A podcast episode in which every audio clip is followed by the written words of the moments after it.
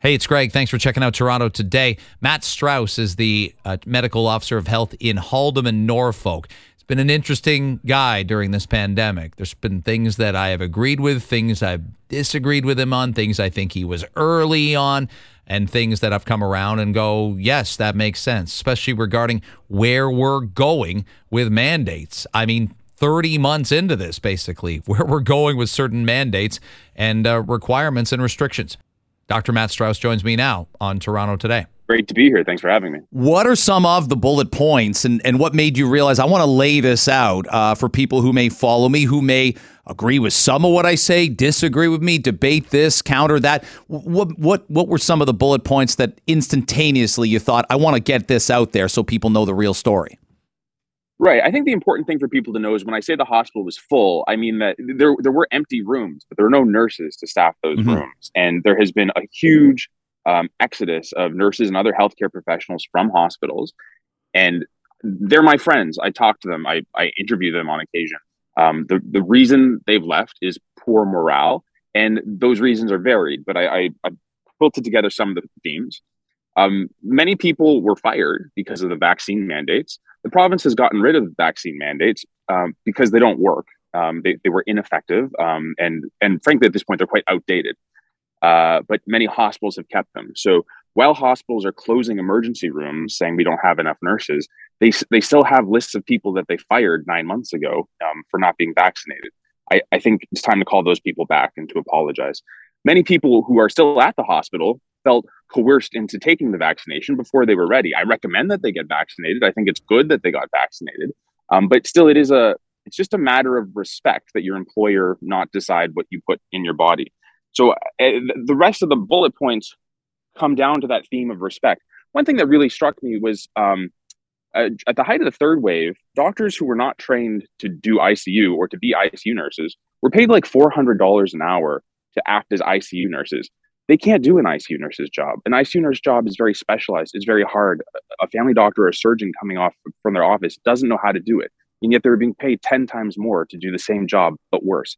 If I was a mm. nurse in that situation, I probably would have turned on my heel and left. I, I think it was such a slap in the face. So there's been a lot of slaps in the faces. There's been a lot of COVID policies that don't work, that make our lives in the hospital hellish we got to get rid of all that and, and just start treating people like people. I want to come back around to mandates, not just for healthcare, but I, I know you know in our city right now it's a major issue um, with what U of T announced. Um, so I want to come to that uh, with what they expect for their residences. But the people that I know anecdotally, and I want to know if you feel the same, the, the people that are primarily nurses that are leaving the industry and they're leaving it in big numbers. To me, Yes, I would. I would. I say the federal, the provincial government should repeal Bill 124. Yes, I would.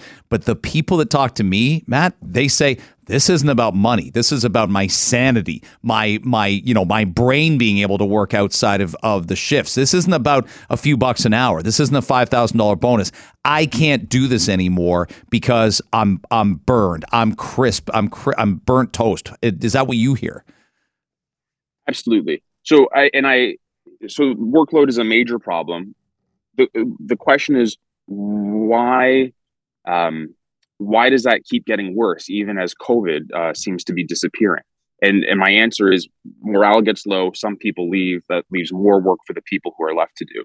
Um, so it seems that the problem behind the problem, the, the problem behind the workload problem, to me seems to be the morale problem. And so things like um, I I'm aware of a hospital where nurses were told they got they received an email on Christmas Eve from management that it, we're going to walk around the hospital. If we catch any of you having a Christmas potluck, you're going to be fired on the spot. And what kind of email is that to send an ICU nurse on Christmas Eve? It's unbelievably demoralizing. Unbelievably demoralizing. It, ha- it, would have to be. Um, I, I, mentioned masks in the thread. Like masks have their place. I, have I've always used masks in certain clinical encounters. My whole career, it's been almost 20 years I've been in healthcare. Uh, but making everyone mask all the time so that healthcare workers haven't seen each other smile for two and a half years that takes a psychological toll and and so i think everyone leaves for their own reasons but it, it, it ultimately is crushing morale becomes crushing workload um, so that's what that's what i think there needs to be real leadership to address The mandates themselves, do you think hospitals, do you think healthcare, do they walk this fine line by saying if they drop the mandates, there does need to be an explanation? I've moved on mandates. I'm sure you've talked to many people like me who went, and I was happy to get myself two shots last summer. I was happy to get my kids their first. I'm thrilled my 70 plus some something parents have three shots each. But that's about where it ends for me. And I, I, I, I've pivoted on where we need to be with restaurants, movies, all that stuff. You must talk to people who have made that pivot, made that move, and they're just not operating from a summer 2020 playbook anymore. Yeah, absolutely. I think a couple things have changed. Um, one is the, the virus has changed. We're, we're dealing with a different virus. The other is just the amount of evidence we have has changed. So the initial Pfizer papers showed that you know they only looked a, few weeks after your vaccination. They showed it was 95% effective at preventing transmission. Well, unfortunately, if you go back and look three months later, six months later, those numbers become 50% and and uh, even as low as zero percent effective um, for Omicron. So it, it it's just the case that um, we don't know what the future will hold. I think that people were very very hopeful in the summer of 21 that this was going to end the pandemic. Mm-hmm. But then we just have to be realistic and say, obviously it didn't. So let's try something else and let's stop, stop putting people out of work um, because of an old plan that obviously doesn't work. Dr. Isaac Bogoch said on our show, and he, and he made a, a, a, statement on Global News as well on the television side in January that he'd hire the people back. Is there any energy under, you know, uh, under the surface among any you know, large amount of hospital admins to do that. Will it happen?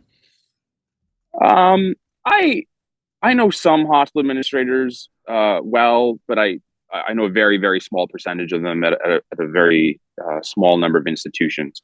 And even among that small sample that I have, I would say that feelings are mixed. So it seems to me that there's some bad blood uh, at some places. It seems that and this is something I've seen throughout my career um, with doctors and recommendations. Um, you know, 20 years ago, we thought saturated fat was the thing. Um, we now have evidence that it, it, saturated fat is not what causes heart disease. But a lot of people cannot climb down from that tree, no matter how much evidence they're presented with. So I, I think a lot of people are stubborn and are not going to climb down from the mandate tree um, unless we call them out, which we kind of have to do now.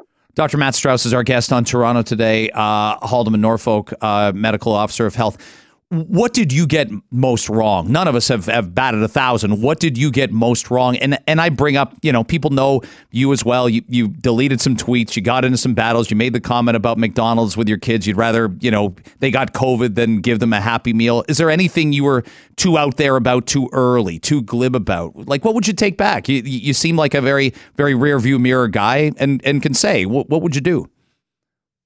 Um well, I mean, I mean, with that with that McDonald's tweet, first of all, everything I said and it was true, and I, I still believe. Um, and I think now that most people's kids have had COVID, uh, millions and millions of kids in Ontario have had COVID, and it turned out to be a cold.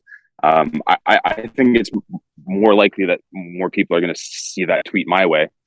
Um, but yeah, I, I, you know, as a writer um, and a commentator, if I'm going to say something and it's going to be taken the wrong way by everyone, then yeah, that was not the, the right thing to say. I want to say uh, I want to th- I want to say things where people will understand where I'm coming from. But so, you'd understand sure, where um, that would I, sound. You'd I, understand where that would sound a bit glib. You would get that. Yeah. Oh yeah, yeah, yeah. I, and I do, and that's why I, I deleted that tweet um, two years ago, uh, about mm-hmm. a week after I sent it. I think um, mm-hmm. when it, it, just became clear people were taking it not the way I intended it. It wasn't supposed mm-hmm. to be a judgment of anyone's parenting. It was a statement about um, how, how about my family, I guess. Um, beyond that, I was cautiously supportive of the very first lockdown in April 20 or sorry, in March 2020. I thought, okay, maybe maybe this will work. Maybe this will at least get people to understand how serious this illness is. Um, but if you told me two years later we'd be talking about closing schools again, I would have said no. Like this is this is a slippery slope, and, and we shouldn't have done it even back then. Mm.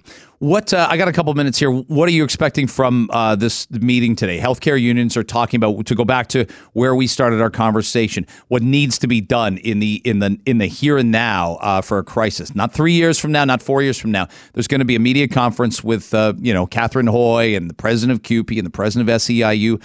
Can something good come out of it with with the measures they have to to turn around the staffing crisis? Um, I have not. I mean, part of why I took to Twitter to, to say what I think needs to be done is I haven't heard those suggestions from any other quarters. Um, I guess I'm cautiously optimistic. I'm not. I'm not at those meetings. Um, I, I hope they come up with something. I, it, the status quo cannot be left as it is. Like I, I, I, promise that people are not getting the care that they need right now. Um, so I don't, I don't want to prejudge what they'll come up with, but they, they need to come up with something. Last thing, would you advise? We asked a doctor yesterday, an emergency room doctor, would you tell people to be more careful, be more aware of their surroundings, be more aware they don't fall down the stairs, get in a biking accident, on, you know, playing, you know, rec league slow pitch? Should they be more careful being in an emergency, being sent to an emergency room or waiting for an ambulance now? It's not something you want to do now compared to three years ago. Would you say that? Um, I don't think I would. I, I, would say my general philosophy of health and healthcare is um, the best thing you can do is be as healthy as possible, and spending a lot of time worrying uh, is not good for your health. So um, it, it, the answer is not going to be to worry. I, I think um, if if you were concerned about the healthcare crisis, I would say, well, let's sit down and figure out what can we change about your diet, what can we change about getting more exercise. Are, are you taking the medications that you're supposed to be taking? Are, are you following your mm-hmm. doctor's advice? Um, I would I would be more interested in mm. improving my health than um, I don't know changing which sport I play.